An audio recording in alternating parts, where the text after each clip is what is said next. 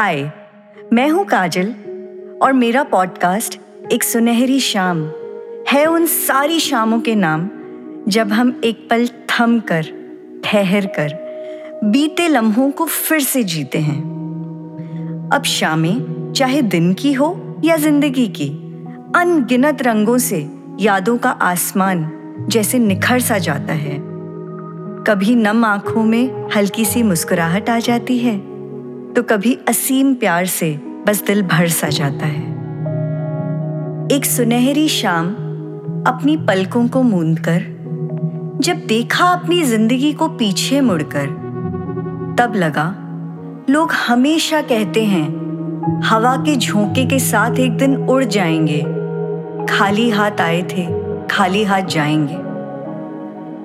कर लो अपनों से अपने प्यार का इजहार, मिटा दो ये दूरियां, छोड़ दो तकरार। न जाने कितनी बातें दिल में संजोग कर रख पाएंगे, न जाने कितनी अनकही बातें साथ ले जाएंगे। कर लो अपने तमाम सपनों को साकार, दे दो उन्हें पंख, दे दो उन्हें एक आकार। न जाने वह सपने हम दोबारा देख भी पाएंगे, न जाने कितनी चाहत, कितने अरमान साथ ले जाएंगे। कर लो उन सारे खट्टे मीठे पलों का एहसास, यही वो पल हैं जो लाते हैं जीवन में मिठास। न जाने उन क्षणों को फिर हम कभी जी भी पाएंगे, न जाने कितनी अनगिनत यादें साथ ले जाएंगे। कितनी सारी बातें, कितने सारे वादे, सब अधूरे रह जाएंगे, सब धुआं हो जाएगा, हम कुछ भी नहीं कर पाएंगे।